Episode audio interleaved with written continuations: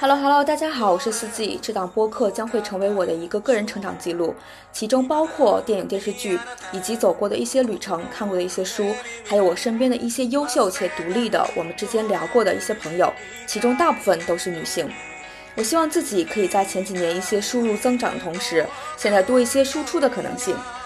这期播客是我再一次邀请孟君，请他聊一下从瑜伽小白到瑜伽如何成为他生活的一种日常。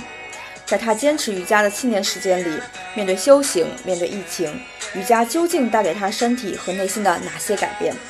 以及时下颇受年轻人喜欢的北印度的瑞士凯诗、南印度麦索尔，关于他们的修行修炼故事，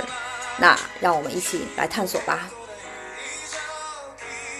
因为上次想跟你聊印度嘛，我一直都认为哈有两种人，一种是去了印度非常喜欢的人，另外有一种人是去了印度非常不喜欢的人。我自我认为去了印度非常喜欢的人，应该是跟我一样的人，可能会成为好朋友的人。那来自于哪里的不同，可能就是来自于三观的不同。咱们应该是一四年去的嘛，我们回来之后，有一些朋友。好像是小象他们啊，之后一又回去了印度，他们也上过类似一个冥想的班，对这个冥想啊，或者是说对这个瑜伽有了一点点的认识了解，是因为身边有朋友对这个很相信、很热衷，然后有有真的去参与过，然后回来之后有讲述了很多在那里面学习的过程。啊，那种体验我是没有尝试过的。我是觉得还挺新奇的，但直到最近啊，我的那个经理他是个奋进的印度青年，他当时他桌子上，对他当时桌子上就有本书，他推荐给了我，就是三百六十六天，然后每天一个小智慧，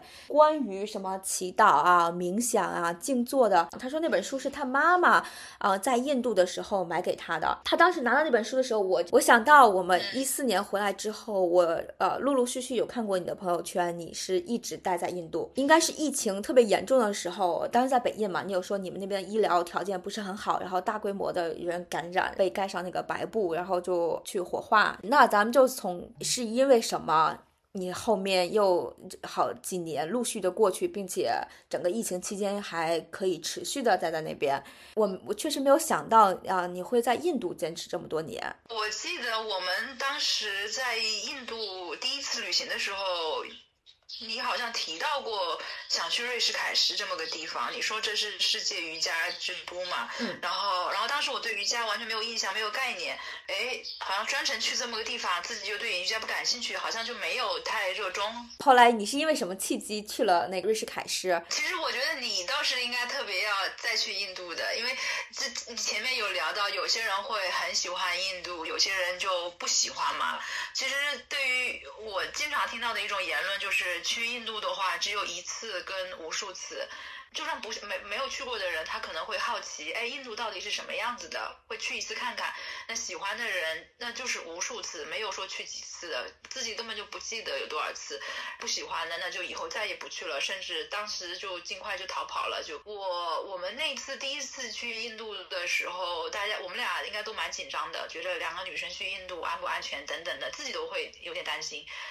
但是玩下来之后发现，哎，好像没有那么可怕。就慢慢的，我到后面为什么会再回印度啊？就是很神奇的。我回来之后，就是反反复复的一个声音，就是我要回印度，我要回印度。就是其他我们一起走过十几个国家，没有一个国家让我觉得说，哎呀，我要再回去那么强烈的一个声音，就是啊，我要回回去，很快尽快的回去这样子。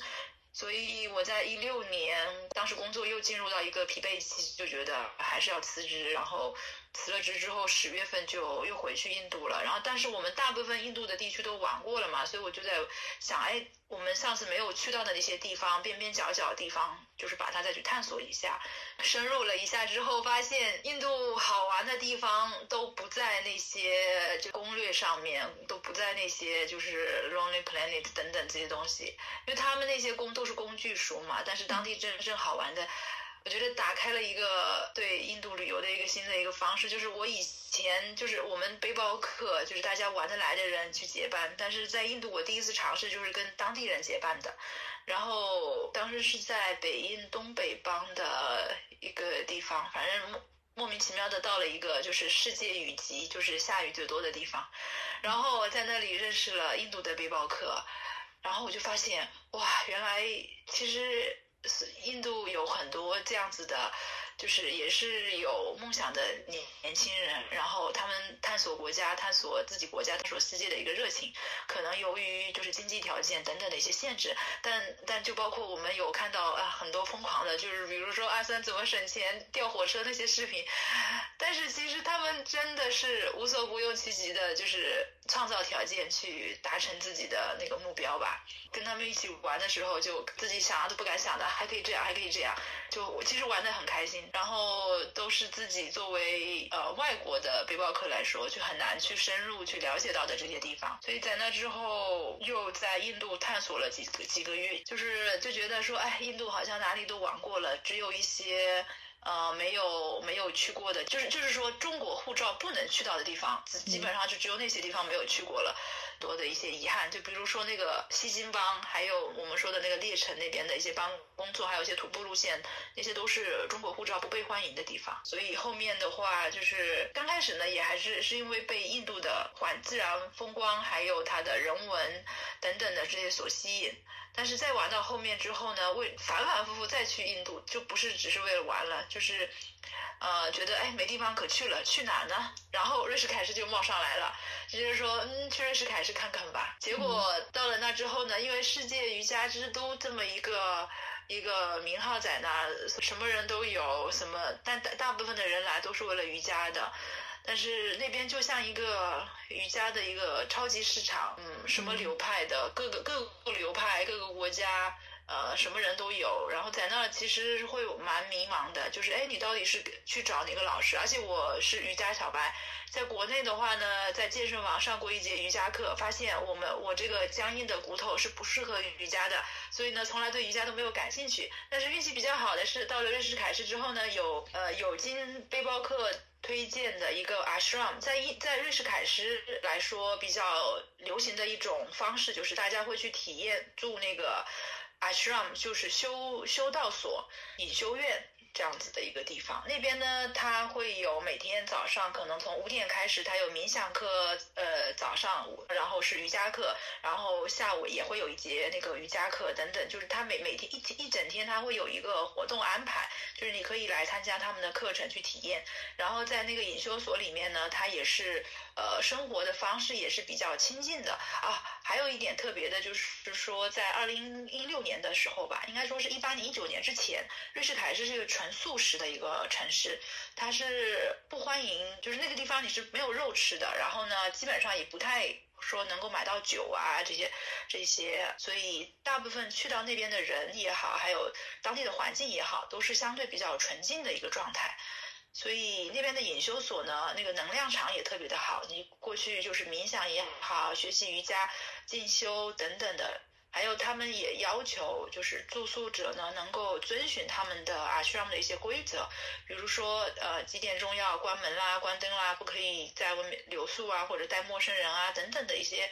呃，规定规则等，就是有点像我们可能国内现在比较多人会去寺庙去体验一下他们的生活方式，就是出家人的这种生活方式一样。我有看到韩国有一些寺庙，它也是有点像我们国内庐山啊那种寺庙似的，或者是我们国内道教寺庙似的，你可以在里面修行。比如说，通常都是三到五天，呃，国内的可能会长一些，可能有一个多礼拜的。韩国我是知道是有人在寺庙修行，就是每天早上起来就是打坐之后是打扫卫生，去接待。一下过来就是来参拜的人，但它其实，在年轻人之中不是很火。但是我刚才听你的那个意思，就是说你在北京那边玩的时候，你也有看到很多本地的背包客嘛，本地青年也是过去瑜瑜伽修行的吗？或是这种冥想修行的吗？还是说大部分见到都是外国人啊？然后本地人很少？其实，在二零一六年的时候呢，是我第一次接触到的那个。呃，本地背包客，但那个时候他们是以旅游的方式，并不是，并不是在瑞士凯诗。我我当时是去的东北吧，嗯，不是在北印，嗯，然后然后那边还有就是说那个时候本地的背包客在那个阶段的时候，他们更多的还是比较喜欢，比如说徒步啊，或者是去自然的这种。在瑞士凯诗呢，比较多的还是外国人，印度人本地人还很少。然后我记得我有碰到一个一个当印度的一个女性作家在 ashram 里面，她当时不是在 ashram 里面碰到，是在一个我在学习海纳话的那个地方，她就有抱怨当地的一个政策，就是说不接待本国的单身女性入住，因为。呃，印度还是比较传统的，他只接待男性或者是女性是不跟家庭一起出游的，他们可以接待。如果是独单身的女性，他们是不接待的。但是有一些他们外国人的外国人就没有这方面政策，所以呢，他就有在小抱怨这些方面的。嗯。然后你在我们在印度旅行的时候，你应该也会有看到，就是很少很少有印度人，尤其是印度的女性，他们不太会。说有这样的一个想法跟机会得到，就是说家人或朋友的支持，说可以说出来旅行的背包客这种的，就几乎很少。但是现在会多起来了，因为现在印度的年轻人他们的工作还有生活方式有了一个很大的一个转变。基本上疫情之后呢，我发现呃，在瑞士凯是一个很大的变化，就是呃，基本上被印度本地游客占领了，他们。在有这个疫情之后的一个报复性旅游来说，对，而且是主要的是年轻人市场。哎，那我挺想问，那在那个瑞士凯诗的时候，你说了有很多背包客啊，或者是外国人在那边，那你有观察吗？就是他是男女比例是差不多吗？还是明显的女性偏多，或者是明显的男性偏多？差不多。我感觉是差不多，没有特别明显。那你一开始去那个瑞士凯诗的，像我们之前旅行找住宿一样，你说你是先到那个地方，然后比较了很多家，然后去，因为可可能会有不同的，呃，可能有很多家同时在做，就是你你是那种就是提前找好了，参考了一些意见呀，还是说你过去是那种盲找的？其实是。呃，瑞士凯是那边有非常多的一个修道修道院，它有一些呢是以瑜伽学校的一个名义，有一些它就是比较纯粹的，它是修道院，它并不是说瑜伽学校，因为瑜伽本身就是他们的一个传统的一个修行方式，但是呢，因为因为在穆迪政府之后吧，他们就是把瑜伽当做一种 business，更多的在宣传做一些教培呀，还有等等的。所以在那之后的话，瑜伽学校还有瑜伽老师越来越多。那我第一次去瑞士凯诗的时候，是完全没有想做任何的功课，就是当时在德里的背包客客栈里面，那个时候是不知道后面再去哪玩了。然后呢，跟别人别人当时是有一个南美的带着妈妈出来的一个旅旅行的一个人，他跟我说：“你去瑞士凯诗吧。”然后住哪哪哪，然后那个你自己去体验一下，肯定会很喜欢的。然后就这样得到了一个 ashram 的名字叫 v i d i n i k i t t e n。然后，然后我说那就去看看吧，因为离德里挺近的，坐车大概五六个小时就到了。所以到了那之后呢，我就是第一直直接奔他推荐的那个 ashram 去的，因为真的是超便宜，一百五十卢比一天。呃，然后一个小单间 share 的公共卫生间这样子，就就住进去了。住进去之后呢，那我肯定是再到周围去看看，去比较比较，哎，这家是什么样，那家是什么样。然后当地呢，它其实 ashram 呢，它是有两种，一种是接待外国人的，一种是只接待本地人的。它呃运气比较好的是我选的这一家呢，我住住到的这一家。就已经是最好了，就是 是是背包客里面的穷游背包客的圈子里面非常受欢迎的一家，因为在之后跟别人去交流啊，呃，推荐也好，哎，发现对瑜伽感兴趣或者是差不多三观类似的人，都是住在同一家。这个 ashram，因为你看，呃，在瑞士凯诗那里，你如果选择住在不同的 ashram，甚至是住在不同的区域，也能大概看得出来，哎，你是喜欢偏亲近的，还是喜欢热闹的，呃，交朋友的、party 的等等的，都会住在不同区域的。然后我住的那个位置呢，它是非常的安静，然后它是距离呃 Beatles ashram，就是 Beat，你知道那个 Beatles 的那个乐队，他们。有在那个瑞士凯诗的 ashram 住过一段时间，然后，然后那个 ashram 呢，也因为他们的呃到来变得出名了的。那个他们在的那个 ashram 呢，现在变成一个景点供呃参观的那种。那相当于你是那是第一次去这种 ashram，一八年吗？一一六年？一六年十二月。一月一六年底大概是。啊，那那那你刚刚有说一百卢比每天，那相当于就人民币，对，相当于人民币就十几块钱。那它是是只是住宿吗？然后大概环境是怎样啊？环境很漂亮的，它它其实环境漂亮，是它有花园，它的那个。就有点像我们中国的寺庙那种感觉。你过去之后，它住宿归住宿区，然后有一个大大堂，呃，不是大堂，就是那个 yoga hall。然后 yoga hall 那边他们每天会有一些 puja，然后冥想冥想课。我们当时是在那个 swami，就类似于我们这边的和尚吧，大和大和尚的意思。就是他的那个冥想课是在他的房间进行的，然后那个啊那个 Swami 呢，他他们都会受邀在不同的季节去去不被被被邀请到不同的国家去做课程等等这样子。嗯。然后然后房间设施是比较简单的，因为因为你想你去寺院的话，它不可能多华丽呀，装修是很简单，但是干净。那大概多少个人一间吗？它是有点像是那种通铺吗？还是？它是一人一间，然后是很小的一间，大概可能也就是不到十平方米啊，八平米、十平米的一个一个范围，就只有一张床，就蛮蛮蛮像日本的那种小格子间，是吧？对对，类似那样子。然后，然后，然后那边就很像一个联合国一样的，就是你的邻居可能是从这个国家、那个国家、世界各地的人。然后每天早晨、上午就是午饭瑜伽课之后或者午饭之前，大家可能在外面晒太阳的时候，就会啊，就有种从联合国开大会的感觉，蛮有意思的。哎，那他这种他是按照课程设置你所要待的时间吗？是免费的，课程他那边课程是免费的。他当当时我们住的那个阿修罗，他有个规定，就是住宿必须三天起住。所以，但是但他的所有的上课是免费的，只要过来住宿吃饭，他们有食堂也很便宜，大概就是五六块钱人民币就可以吃一顿饭了。那相当于就是你想住多久就住多久是吗？直到你觉得你想要离开了就可以离开是吗？它也没有什么限制。对，好多人在那住几个月、几年啊什么的。那我想问，那如果这种课程都是免费的，然后也没有说比较强制的课程，那相当于你练习的瑜伽也是比较随意的吗？是，可以这么说。那个那个是这样子，这也是我说我到了那之后呢，嗯，没有一个特别明确的一个方向跟目的，所以这种就比较属于是体验式。的就就是在 ashram 里面上上他的课，但是运气比较好，我我去那个 ashram 呢，在一六年到一八年之间，都去过大概三四次，因为呃第一次去了之后发现，哎，就待在 ashram 里面嘛，因为出去外面有这么多的瑜伽学校，这无数的瑜伽老师，我不知道要去跟谁去学，而且我又是个小白，那我就在 ashram 里面上上免费的课，就是感受一下就可以了。运气很好的是这些老师都非常的好。那反而因为 Ashram 它的一个江湖地位吧，所以来这边教的老师呢，他不是随随便便能来教的，他们嗯教的也很认真。嗯，有很多就是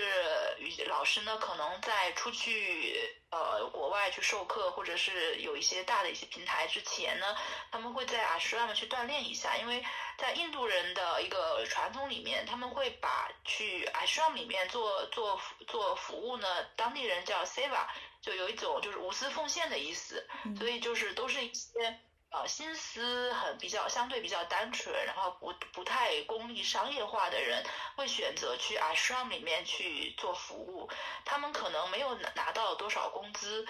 但是他们会把它当做自己为社会做贡献的一种方式，所以反而这样子的老师，他们的品性还有教授课都是很认真的，很好的。嗯，对。那他这种短期的体验，那你是怎样转变了呢？因为你相当于后面有很多时间，你都在那边练瑜伽。其实我还挺不明白的，就如果是像你这样说的，呃，就是如果都是很多都是体验，也没有特别标准的上课，比如说啊，比如说上完瑜伽上冥想，上完冥想再上一些其他的这些修。修行啊，怎么就就想要在那块一待就好几年的呢？嗯，因为因为你待的你待的时间真的是相当于我认识的人里面最长的了。我知道有一些朋友他们是体验一下，可能短的是两周，然后长的可能是三个月，甚至就是你说的有一些人可能把瑜伽这种啊或修行当成习惯了之后，他可能每年会去一次，或是每两三年固定的时间去过去修炼一下。但是你后面的话，我有看到你相当于是。很好几年都没有出去，没有离开那个那个圈子，或者说好几年你都是在北印那个几个不同的城市或几个不同的帮，就是来回做一些。我看到有一些是有，嗯，就是是你自己在调节，有一些可能是你在找老师调节，所以我其实还挺想知道这中间的转变。其实是这样子，因为在我懂你的，就是那个是这样子，就是你在那边体验之后的的时候呢，就是那那个边更更相当于是一个放松，它提供了一个场所跟环境，让你慢慢的放松，静下心来，然后去沉淀了一下。他并没有真正的去说说能够教你很多的一些瑜伽里面的深入的东西，但是只是让你纯粹的、单纯的就是放松了一下。因为其实我们在即使是在背包客在玩的时候，我们大部分时间都还是比较警惕的吧，就是紧张的这个状态。虽然说是玩，但是你会哎要去看看这里哪里有什么好玩的，做什么功课等等的。对啊，签签证过期了呀什么的。对对，其实你有很多事情要去考虑的，但是在你 ashram 里面的话，你会完全的放松下来，什么都不用考虑，哎，偶尔去上上课，你想去上就上，然后呢有地方吃饭，然后每天呃溜溜这种，就就就非常的放松。时间就是，呃，我第一次住住了一个月，时间是飞快的一下就每天都不知道干嘛了，一个月就过去了。然后呢，后面每次去都会住两个星期以上。就是去的时候只想着哎住个几天一下，但是就时间就莫名其妙就就感觉就都不知道怎么就没了。然后然后我我其实深入瑜伽呢，并不是在瑞士凯诗，而是我在麦索尔，当时是呃我们有有去过一个地方，在呃本地治理那边附近有一个叫 a r o i n 的一个全地全地球村，那里的话。你我们去去过一次，去去参观了一天，你记得吗？嗯，那边也是有世界各地的人在那儿的。然后我我我我后面去过一次那里的时候，是这样子的。瑞士凯是它有个很很明显的一个季节性，它。它有几个季节是住的是非常舒服的，那个那个游客非常的多，但是有几个季节要么是太热了，或者是太冷了，那个时候就人会很少。有个阶段呢，我就是在要去南印了，去了南印之后呢，当时也是个因缘际会，听别人聊到了一个地方，一个一个美国姑娘，她她聊到南印的一个 ashram 在麦苏尔，然后那个嘛 ashram 呢，它有那个 TTC 的课程。当时，当时我不知道是 TTC，他就跟我讲那个那个 ashram 里面，呃，是是一个不错的地方。然后呢，他给了一个网站，然后呢，我就上了那个网站看了一下，给那个老师发了一封邮件，我说我听说你们这里是可以学瑜伽的，我想去过来看看啊。然后，然后那个时候呢，那个现金的那个问题，当时我们不是上次有聊到，就是那个因为现金的一个转变的换钱的这个问题，所以当时手头上没有那么多的现金。嗯，后来呢，我就我我就给那个老师说，但是我没有很多的现金，呃，我想知道你们这边是什么一个收费的。那个老师一听我是从中国来的，他说啊，你不用管钱，就是你直接来吧，我们这里是 donation 的，这种你随便给多少钱就好。好，老师好实在呀，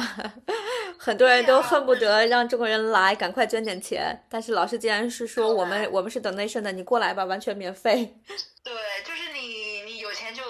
没钱就不给，随便你怎么样都可以。就是因为他没有接没有没有过中国学生，所以说他非常希望我去。他说你什么都不用考虑，直接来就好了。然后我就一般人可能会听到一个啊免费的地方，那我肯定要要看一看会不会有什么陷阱之类的。但当时我就莫名其妙的就是啊好暖呐，然后就赶紧订票就去了。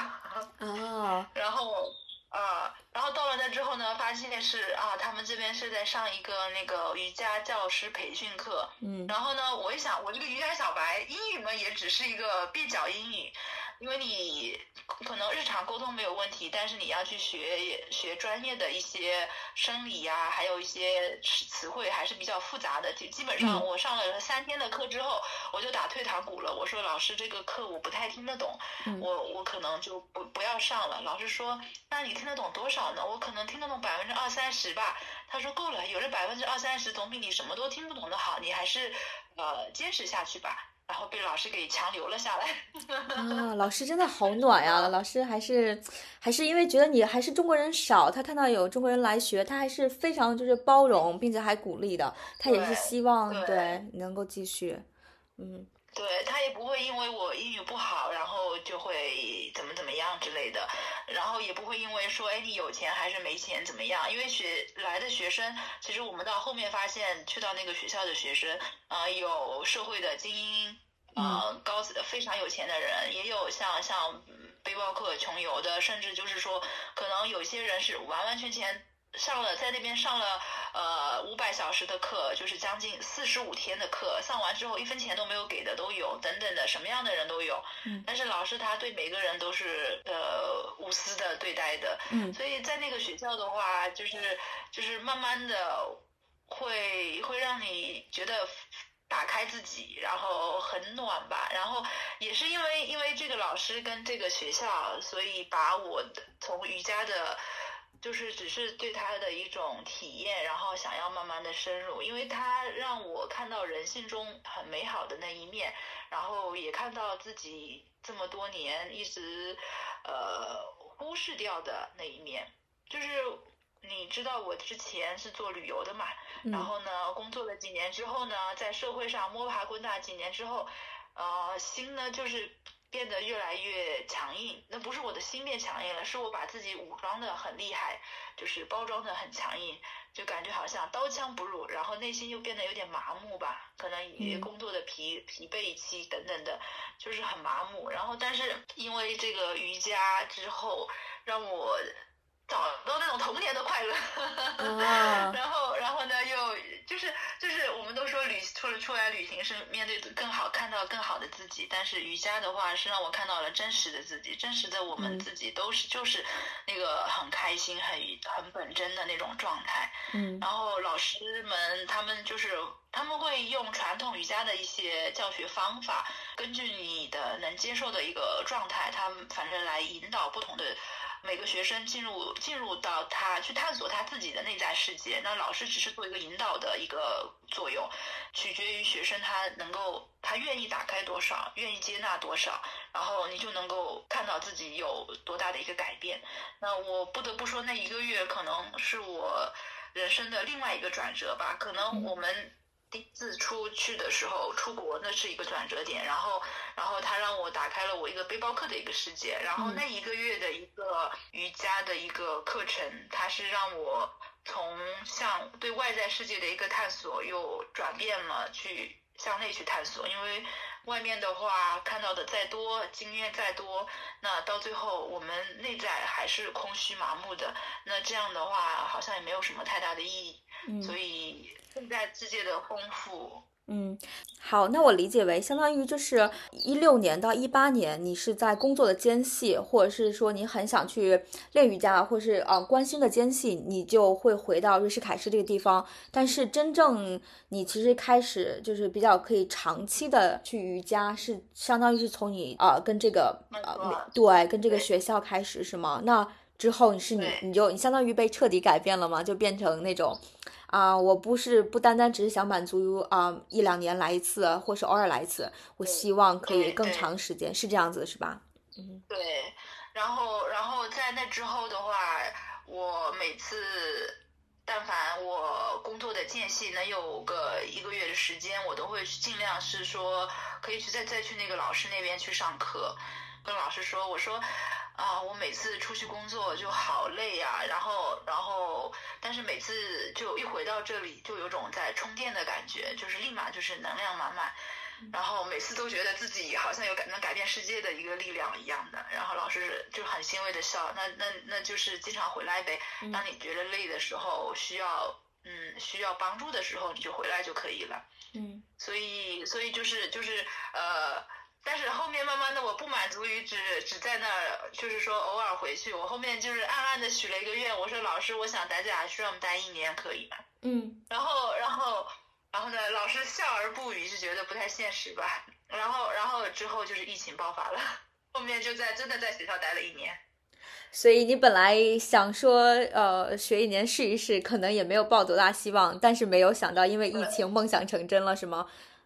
对对，因为疫情后面我就是扎结结实实的在 Ashram 待了一年，将近将近一年的时间，然后也是因为疫情的关系，学校学校后面关闭了，因为因为我们刚开始，因为疫情刚爆发的时候，我们不知道会是个什么状态，学校只是暂时性的关，呃，停课，然后后面发现后面就慢慢的这个越来越严重，所以学校就暂时的也关闭了。那我们几当时是课程结束之后，老师就跟大家宣布了这个疫情的这个事情。嗯，希望我们慎重考虑一下，说你们是要建议我们都各自回家，如果不回家的人，尽量呢也不要说在外面旅行了，因为有很多不可知的风险。所以，如果说想要留下来的人，老师是欢迎其他，就是大家说可以留，愿意留下来可以留下来，或者是回家，尽量避免旅行这样。那我想问，那疫情之前以你为看到吧，或者是疫情之前大概是多少个人啊？那疫情就是当你宣布这个关了。老师不是说愿意留的留，不愿意留的可以回家嘛？那大概会有多少人留下来呀？其实我们呃，那那个那个一个课程上的话，我们当时大约有四十多不到五十个人，大概就是四十五个吧左右。然后刚开始留下来的可能有十来个人，大部分人其实都是走了的。留到后面就是可能三天五天一个星期之后，陆陆续续都走了。到最后呢，我们有四个人在那边住了很久，然后有住了三五个月的，住了半年的。我是在那住的最久的一个，就是我是最后一个离开的。那跟你住的，就是说最后留下来那四五个，你也是唯一的中国人是吧？应该本来就没有，本来就没有中国人，相当于你也是唯一一个。没有想到这个这个寺庙，这老师从来没有说过中国人，没想没想到一一场疫情，唯一留下来的竟然是个中国人。其实，其实那个那个课程呢，我我第一次参加是二零一七年的二月份参加他们的课，然后呢，在这之后就是几乎就是半年左右就会又回来一下这样子，然后然后一九一直到一九年对。然后，然后其实，在在我之后呢，有有中国人来过，有中国的，也有香港的。其实很神奇的是，就是就是在那边你碰到的人，你可能只是一面之缘，即使是中国人啊，可能一面之缘，但大家就是莫名的，就是气场是合的。呃，我比如我有一次就是说一个周末，当时呢是我们学校是休息的时候。来了一个一个中国妹子，她是来参观一下，她是想说，哎，看看这个学校怎么样，以后有没有机会可能再来这里上课之类的。她过来参观的，然后呢就意外看到了之后，就相当于因为都是中国人嘛，我就跟她聊了几句，然后加了一下微信，然后结果就是我们会时不时的会微信也会互动一下，会因为她是对瑜伽感兴趣嘛，嗯然后也对印度很有兴趣等等的，就是就是有有这样子的，然后也有一个香港的。一个茶道老师，他是他是对他是对印度的各个 ashram 啊，还有学校如数家珍，他去参加过很多的课程，然后从他那，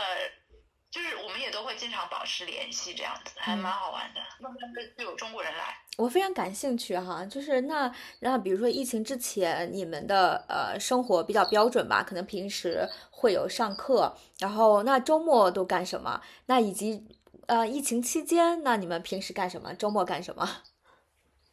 其实啊，在上课的时候呢，我们那边是有两种课程，一种是两百小时的，还有一种是三百小时的。两百小时的时间就会比较自由一些，因为因为相当于就是课程时间没有那么紧张，所以呃休息的时候，很多时候大家都会出去玩，去麦苏尔，因为麦苏尔它也是一个。呃，历史名城的这种感觉，它那边是有有皇宫啊，还有很有很多人文的东西可以去参观。我们学校是距离城市中心大约有十五公里吧，可以坐公交车，大概呃半个多小时就到到市中心了。所以就很多人会去镇上去吃吃逛逛玩一玩。那学校呢，它是只提供素食的，但并不意味着来的人全部都是素食。所以，所以那个很多人会到镇上，会趁着周末出去，哎，去大吃一顿这样子，等等的。嗯。然后，然后三百小时的课程的呢，就比较紧张，基本上每周只有半天的时间，所以大家就基本上也很多都会是在村子里面逛一逛，等等等的，就不太会有很多时间会出去。然后还有一种课程呢，就是以冥想为为。呃，为主的一个课程呢，就是再进阶一点的后深入的课程。那个课程老师就要求呢，即使是周末休息的时候，老师就要求大家尽量的就不要出去逛街，最多呢你就可能去去周围的呃田野里面呐、呃林子山山林里面啊等等的去逛一逛，去走一走，亲近自然。他不建议大家再去呃进入城市去去接触，因为因为它会破坏到破坏掉你这一个星期还有这一个月以来这个练习的一个一个一个那个气场氛围等等的。嗯，会那整个疫情期间学校关闭的话，你是住在学校吗？还是说，因为它已经关了嘛？嗯那期间你是大概今天的时候住在学校里面呢，老师们还是给大家提供吃跟住的一个地方，但是课是没有了。呃，然后大家就会根据自己的一个作息时间，基本上还是类似于在上课的那种状态，都会早起，会安排自己一天的一个练习的一个安排，然后大家也会一起做饭等等的，会过得刚开始还是过得比较开心的。但是因为疫情封锁，人失去自由时间长之后呢，都会有很多的东西呃产生出来，这个就比较复杂的一些一些故事了，比较深入的故事了。嗯，所以说疫情期间你也是住在学校的，对吧？疫情的第一年我是住在学校的，然后后面印度呢就呃慢慢开放了，在一我应该是在二零二一二零年的下半年。嗯十二十二月份的样子，可能啊一不是二零二一年的一月份，我是去的瑞士凯诗，当时在学校那边呃待了一年嘛，疫情开放之后，印度的开放之后呢，我就又回到去瑞士凯诗了，嗯，然后在哦瑞，士凯诗住了两年，就相当于是对一六年你有先在瑞士凯是有个体验型的就学习，之后你去了你很感就你写邮件的那个学校，你很喜欢的那个学校 donation 的学校，你在那里面学的时间也将近一年。后来因为疫情学校关闭，然后嗯，你相当于又重新回去了瑞士凯诗，然后又在瑞士凯诗待了另外的两年吗？我印象里可能是吧。对，两年，是的，那相当于你再次再回那个瑞士凯诗的时候，相当于这个修道院它其实都开了，是吧？瑜伽馆它其实都开了，你就又没有，它因为是印度那个疫情开放之后呢，它只是开放了那个公共交通嘛，因为刚开始的时候交通是是很不方便的，没办法去旅行。后面是旅行，呃，至少你可以坐飞机了，飞了。然后我到了到了那边之后呢，它的 ashram 是没有针对外国人开的，所以到了那之后是先租的房子，然后有一些老师他有上课的，然后然后我也是推荐了被推荐了一个老师那，然后是艾扬格非常有名的一个老师，在瑞士凯诗的一个中心，去在在他那上课的。所以相当于跟着他学了两将近两年吗？那倒也不是那个，呃，因为你知道印疫那个疫情的话，第一波的疫情之后，在印度的影响其实并不是很大，但是第二波疫情在印度是非常非常严重的。然后呢，第二波疫情呢，我们在的那个那个瑞士凯诗，它因为是比较小的一个村子，然后然后那个时候正好又赶上那个大壶节，印度十二年一次的一个那个节日，所以非常非常多的人。呃，包括印度人也好，外国人也好，非常多的人在那个期间，在瑞士凯诗，还有哈利杜瓦，哈利杜瓦是节日的那个那个中心地点，嗯，但是因为这个这个节日的关系，那边人非常非常的多，所以造成了这个疫情的感染也是非常严重的，而且印度的疫第二波疫情，我们都私下讨论，很大的一个原因就是因为这个大壶节。因为嗯因为那个印度教的一个教徒还是非常非常多的嘛，他嗯很多人他可能一年都不出来的，但是这个大壶节他们是一定要去参加的，所以从印度全国各地的人都会去这个大壶节，然后再回去他们家乡。这么大规模的这个移动的话，嗯它把这个病毒的传染是非常的那个那个那个严重的，而且人非常多的密集的在一起，然后去下河呀等等的，所以非常难以想象那个，嗯。嗯，相当于你整个疫情的这三年都被困到了印度嘛，一直有足够的时间可以学习，去很深入的去学这个瑜伽。我想问你是考证达人吗？因为我知道有的人，有的人他会去考一种什么瑜伽证那些东西，但是我我理解我了解的你，你应该不是这种，所以你其实完全是纯所以你应该是就是纯个人爱好和喜欢哈，就是一种就是内心的有一种 passion 在支持你而已，对吧？嗯，其实我那些证拿的，我个人觉得非常水的。呃，很多人呢上了一个月之后就可以就能拿到一张那个呃全美认证的 TTC 瑜伽资格证书。那个证我有好多张，但是但是我我们老师也是一直有一直有说过，你拿了这个证不意味着你就是一个合格的瑜伽老师了。嗯。但是你肯你肯定懂得比别人要稍微的多一点点。嗯。那你还是可以去跟别人去分享你所学到的东西，但是更重要的是你要。不能停止去学习，嗯，然后你要花一年、三年、十年，甚至更久的时间，你要一直不断的去练习、去学习，然后，然后你才能真正成为一个瑜伽老师吧。但是我学瑜伽的目的也不是为了要成为瑜伽老师，然后，然后那个。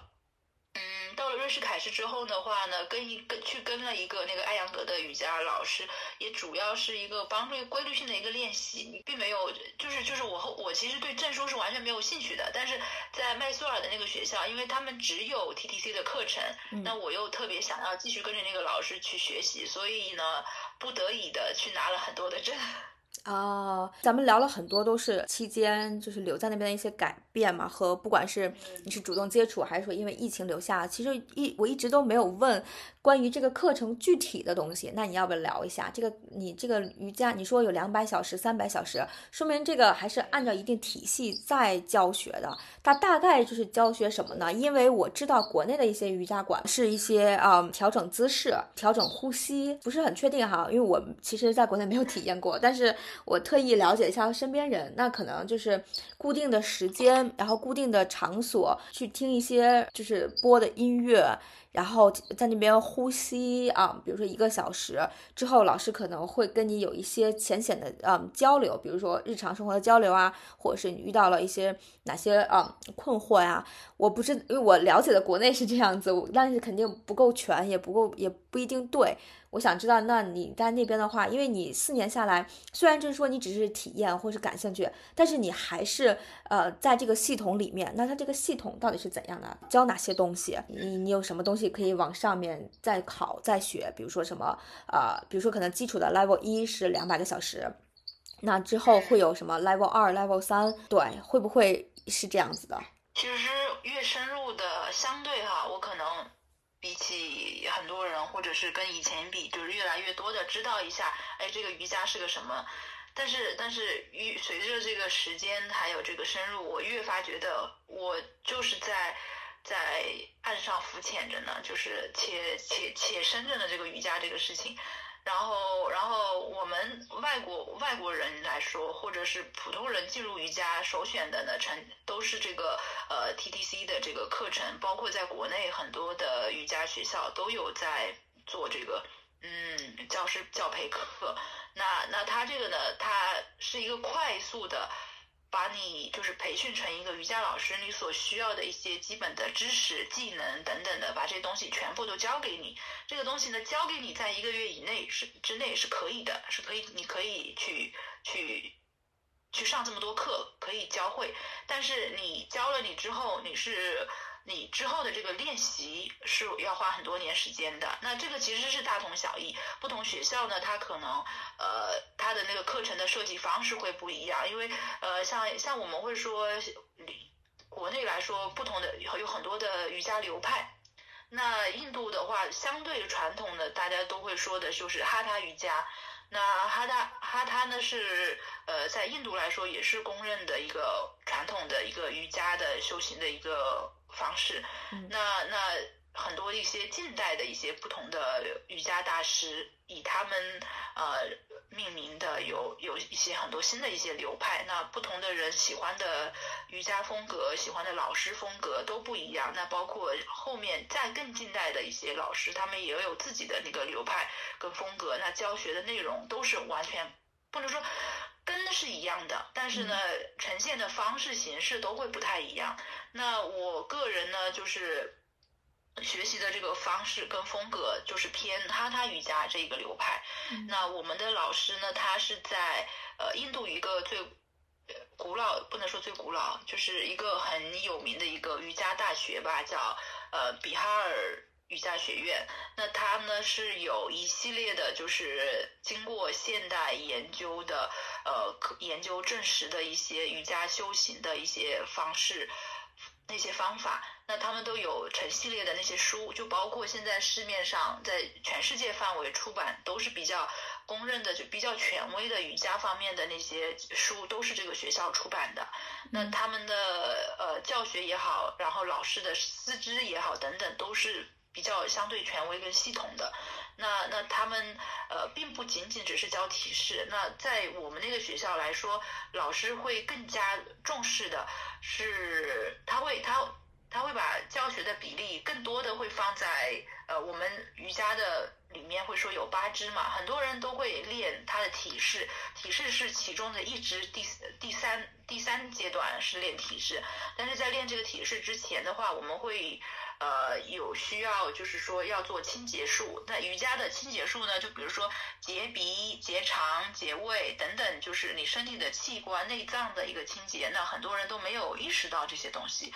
那那刚开刚开始我是非常抗拒这个这个部分的，因为就觉得很可怕。呃，怎么就是嗯，这些可能就比较细节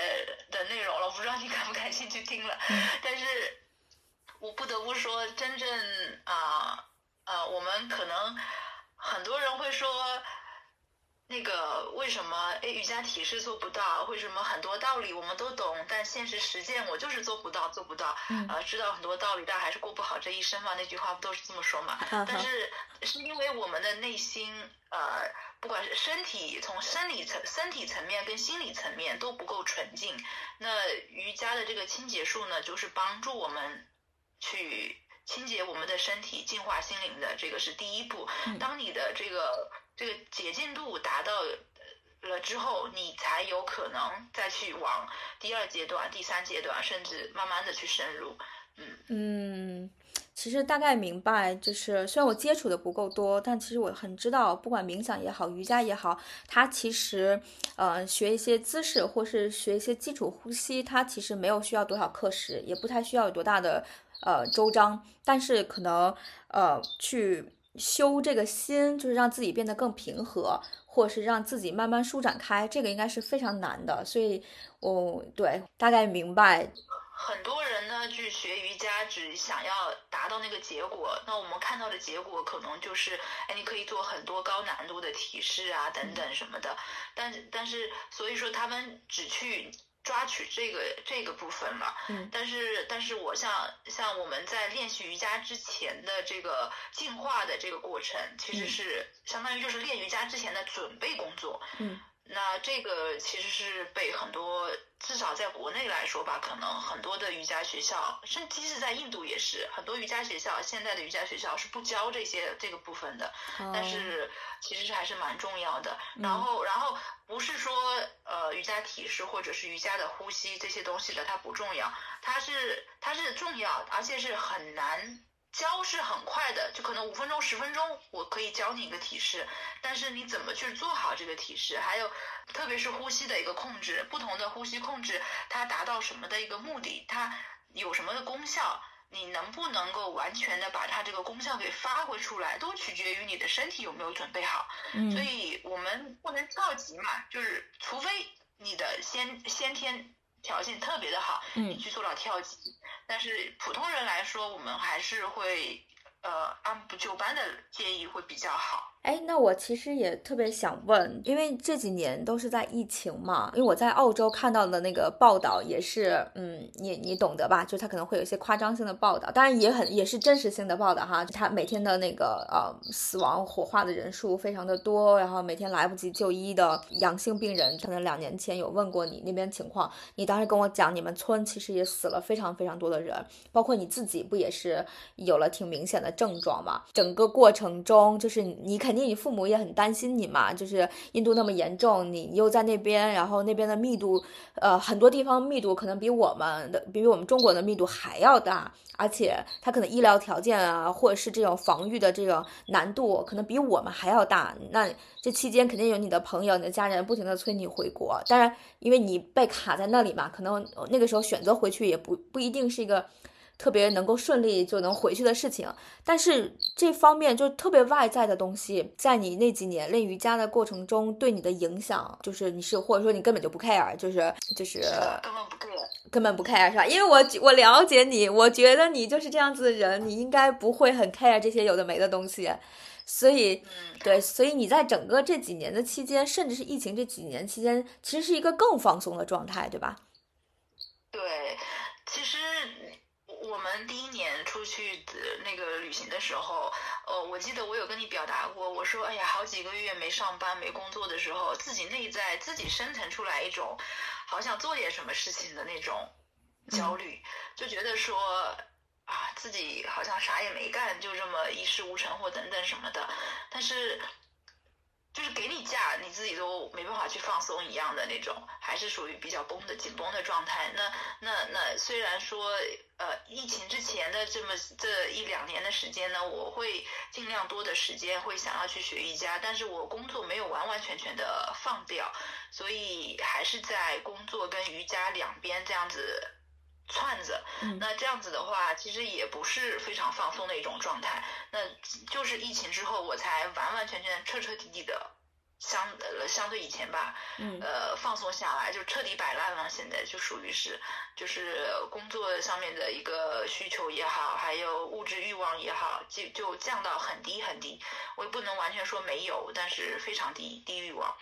所以，就是因为人生存的一个基本需求的东西，其实是非常容易得到满足的。当这些得到满足之后，就没有必要再去物质世界更多的去追求。那个因为是个无底洞嘛，那我反而我我调转一下方向，会发现，哎，生活可以这么轻松愉快的。那我干嘛要去背负那么多的东西呢？其实都说瑜伽很修心嘛，但是很多人他可能只是初就是初尝了一下瑜伽的瑜伽的体验。那可能还没有完全的把心沉下来，就要被拉回现实生活中了嘛？比如说假期结束，可能就要回去上班或什么之类的。对，你是有了一个很完整的几年的时间，一直就是怎么讲，外部环境也好，或者是说你自己内在的环境也好，一直都是在探索。非要你让你说，你觉得很大的改变是什么？就是刚才你表你有表达，你说物质欲望变低了，其他的其他影响吗？你觉得？其实呃。其实瑜伽的话，它是一个更多的让我让我就是看到自己的真实的自己，就是我比较真实客观的能够去看待自己，还有去表达自己的想法跟情感也好。然后，然后，因为很多时候我们并不能够很看清楚自己，我们自己是什么样子的，我们想要的是什么。等等，这些很多东西我们并不一定看得那么清楚。我以为我想要的，它真的是我真实的想法，其实也不见得。就包括现在，我我不能够完完全全的说，我就非常非常清楚。我只能说，我就是作为一个观察者来说，我我把自己当成一个客观的对象再去观察，而且每一天它都是一个都是一个新的一个一个观察，嗯，一个一个对象。在印度瑜伽的对我一个最大最大的一个改变就是，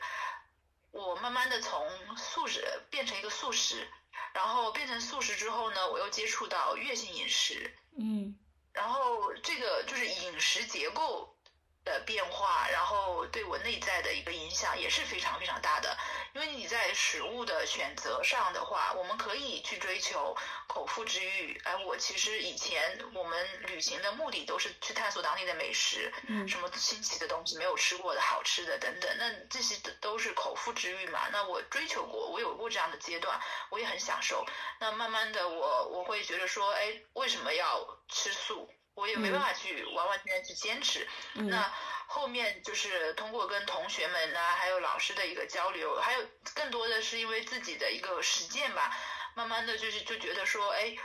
对，不想要去吃肉了，然后我为什么不去吃肉？然后自己很清晰的知道，哎。确实是对肉这块完全没有欲望了，然后再后面的话，就是即使是在素食里面，食物里面也是有不同能量的。那我选择吃什么食物，就是选择跟什么能量在做连接。那它对我一个内在的一个一个一个影响，还有一个进化的一个功能，还是有很大的一个不同的。然后还有一个就是在瑜伽里面，我们还有一个练习的一个就是瑜伽的那个唱诵，那它是帮助我就是打开我自己的内心，嗯，打开内心去接受去去。跟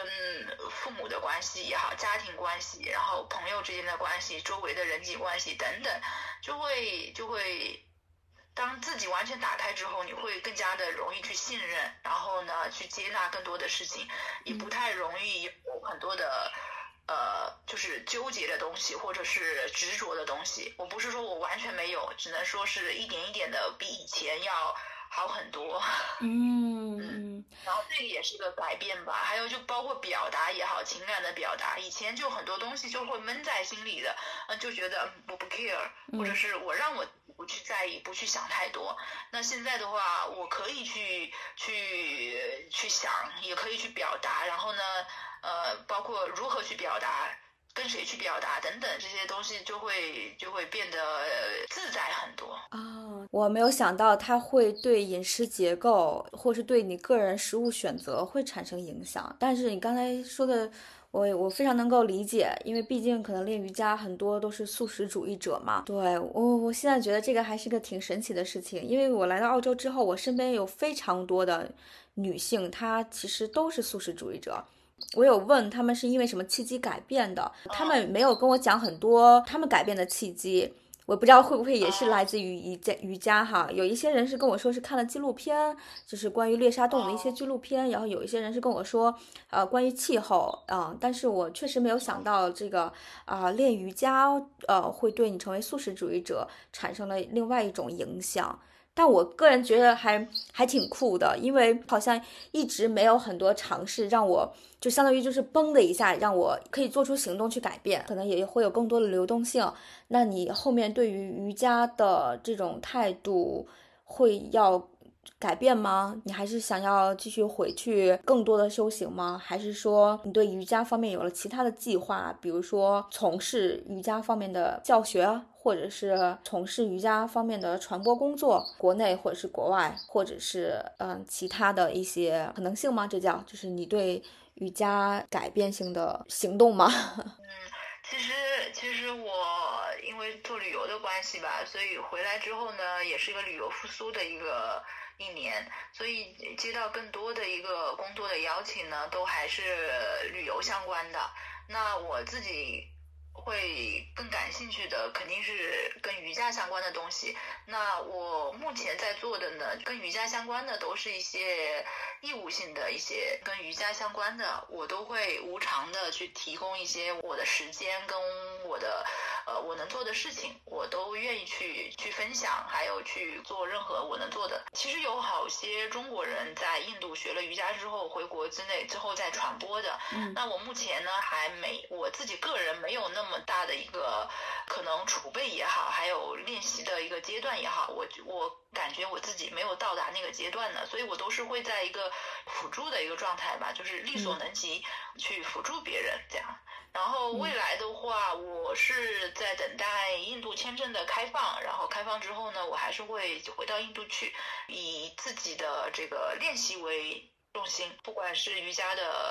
等任何东西，就是能力空间范围之内都可以去做。但是我想，应该未来的至少五年、十年吧，我应该还是练习的阶段。其实我还是蛮羡慕你的。十年前刚开始跟你了解的时候，跟你现在练瑜伽的状态特别特别不一样。诚实的讲。我之前看到你的一些面，我有看到过你的一些焦虑，看到过怎么讲，就是情绪化的瞬间吧。但是从这几年，呃，咱俩联系看，甚至啊，咱们聊天啊什么的，我发现瑜伽是完全改变了你对很多事情的态度。我每次跟你聊天，你现在都超级平和，特别不像我原来认识的你。但是我真的是觉得这是一个超好的改变，而且另外一个角度来讲，我超级羡慕，就是有个人在。很好的时间点，能够发现自己的一个像兴趣爱好吧。因为我一直都觉得我自己没有什么兴趣爱好，也很难有什么运动或有什么活动是我很坚持的。